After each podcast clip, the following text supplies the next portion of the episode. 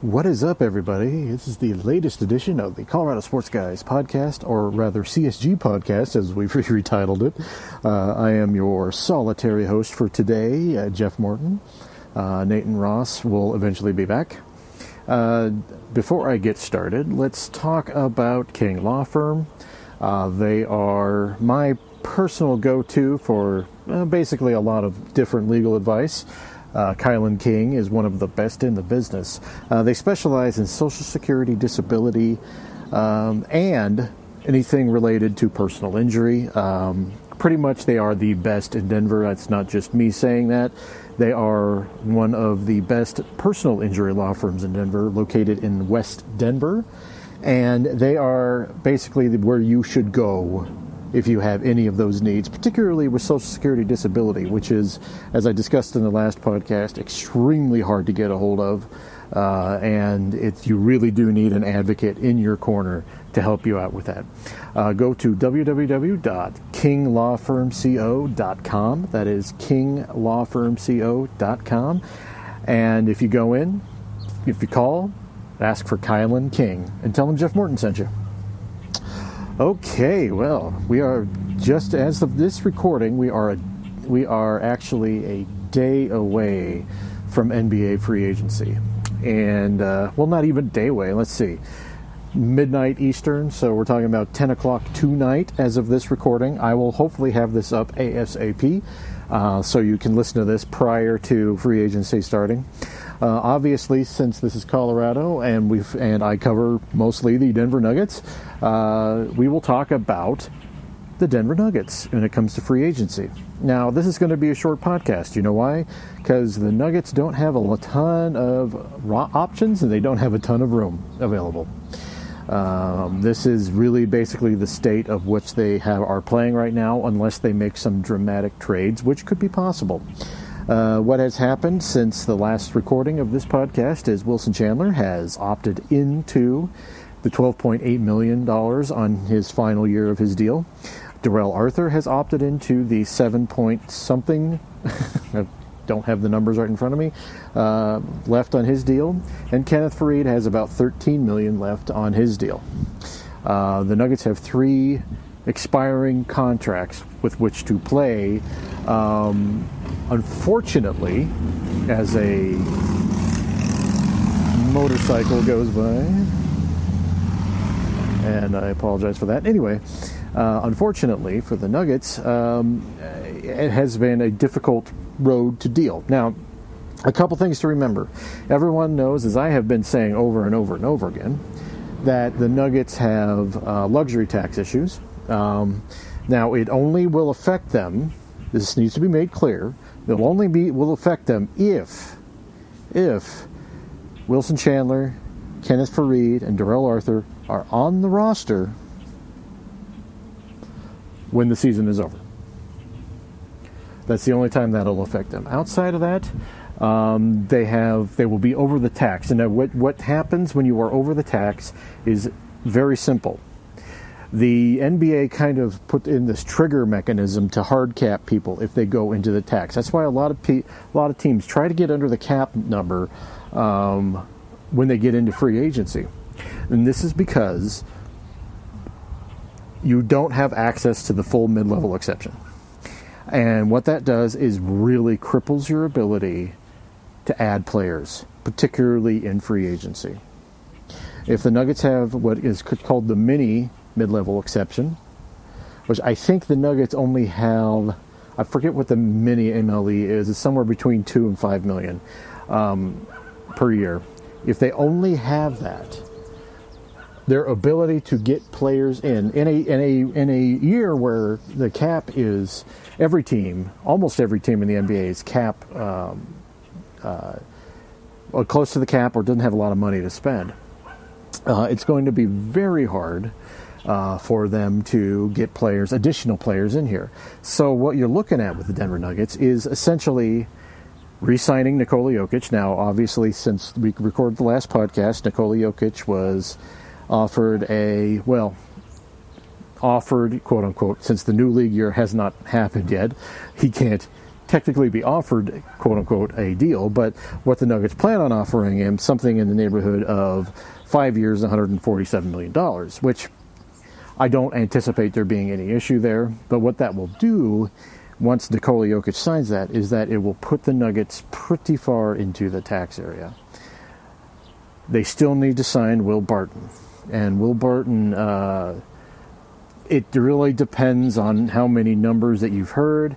Uh, it, the wild card out there, and really, truly, for Will Barton, who is an unrestricted free agent, if he wants to go for the money, he can go if Indiana offers him more money than the Nuggets are willing to offer him, that is really the place because other teams aren't really looking to spend their money uh, that have money. You're looking at Memphis, you're looking at, well, maybe Memphis would, but you're looking at Atlanta, you're looking at uh, Sacramento, teams that aren't really look, looking to go out there and spend the available cap room that they have.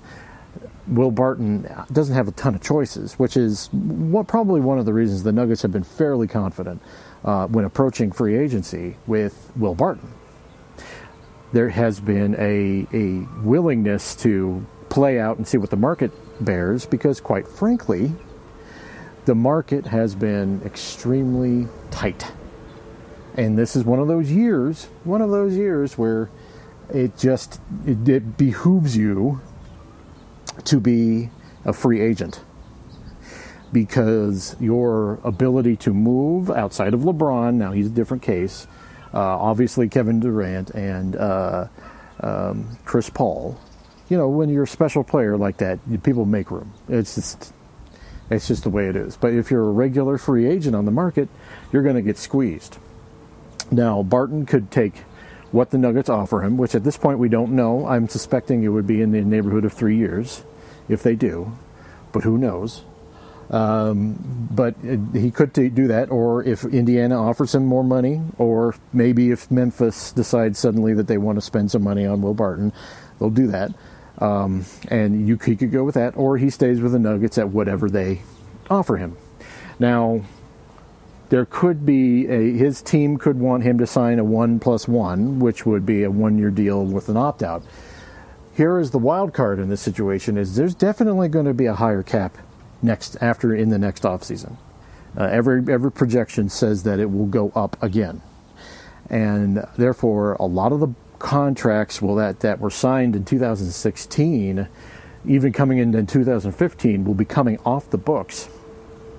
And that spending orgy that happened, and uh, everyone has pointed this out. Zach Lowe, Adrian Wojnarowski, all of them have said the same thing. It's like the spending orgy will come to an end um, and the repercussions of which, you know, will start to lessen, ease up once these contracts that were signed in that period come off the books. But factoring into that, the Nuggets have will have more money to spend next year because a lot of contracts will be coming off the books, particularly the three that I spoke about, and let us not forget Paul Millsap. Uh, Paul Millsap uh, had signed what essentially amounted to a two-year deal because uh, the Nuggets have a team option in the final year of his deal. What that means is essentially the Nuggets have 60, we're in the neighborhood of 64, 65 million dollars of expiring deals this year, along with head coach Michael Malone, who is also on the last year of his deal. So the Nuggets are really in a weird, weird place, and I, I, I think that it is it is something that I if I look back on things, I never would have thought the Denver Nuggets would be in a in a position to where they would be having to look at four players on ex- what amounts to expiring deals and still be well into the luxury tax territory and it's going. It's, it's fascinating, absolutely fascinating to watch how this Nuggets, the, how the cap has affected the Nuggets. They seem to be, as I, you know, everyone knows I cover this team and I, I have relationships with people, and I, I everyone I speak to seems to be relatively confident about their position. Uh, I haven't detected any sort of anxiety about where they are and uh, what the luxury tax is going to be or anything like that. In fact, it's been the opposite. Uh, and the opposite of that has been essentially the Nuggets are okay with where they are. So if you're looking at the Denver Nuggets, unless they make a big trade, I don't anticipate them really looking much different from last season. Um, it's just, unless something dramatic happens, I just don't anticipate them looking a, different. They won't look different. Um, now, what that means for the following season is going to be a lot, lot. I mean, let's let's face it. Thirty million dollars in expiring contracts, but plus the thirty million dollars that Millsap uh, has coming off the books for after they obviously will decline the third year of his option means that the Nuggets will be in a much better and more flexible position next offseason, depending on how they perform this year. So, all that being said, that's the Nuggets portion, and it's just really all that all that really we're looking for right now is with the Nuggets sign, will re-sign Will Barton. Everyone, ex- I, I, don't think anyone anticipates anything happening with Nikola Jokic other than he signs the the deal place in front of him. Um, and then we enter into what amounts to, you know, maybe they make some trades to free up some sal- from some tax repercussions by the end of the year, or they wait and go into the year with the, basically what amounts to the same team they had last year and Michael Porter and see if they can improve internally upon that. Um, just based on the way they are hamstrung, I just don't, and personally don't anticipate the Nuggets making any free agent moves. Uh, they are kind of in the situation they are in. If the Nuggets are going to be players, I would anticipate it to be the following offseason. Now, going into general NBA free agency, uh, we're looking at as I was saying, a cap crunch. Now, you have various players available. You have DeAndre Jordan, who opted out of the final year of his deal. It's anticipated that he intends on signing with Dallas. Uh, you got Chris Paul, who, once again, uh, opted into his deal to enable a sign and trade last offseason, and now he's an unrestricted free agent. It is anticipated that Chris Paul will remain with the Houston Rockets. You have Kevin Durant, who has obviously is anticipated to uh, sign another deal with the uh, Golden State Warriors. And but then you have the big kahuna, which is LeBron James. And since he announced yesterday he's opting out, it has become clear to most people that he intends on signing in LA with the Lakers. I, I just, I mean, other, if he doesn't go there, he will stay in Cleveland. There's only two options. I do not anticipate. Look, there has been some uh, people associated with the Denver media that have uh, pushed a notion that uh, the Nuggets would be a player for LeBron James. I don't anticipate that. I don't think anyone has le- legitimately thinks that the Nuggets are a player in that. If if that if that actually happens and the Nuggets are able to pull off what would amount to be one of the biggest miracles in all of professional sports, then um, I will gladly do a mea culpa on this podcast. Uh, and I will apologize directly to the people who have been promoting such an idea. Um, so that is my surety, but I honestly don't see LeBron making a decision to come and play with the Denver Nuggets.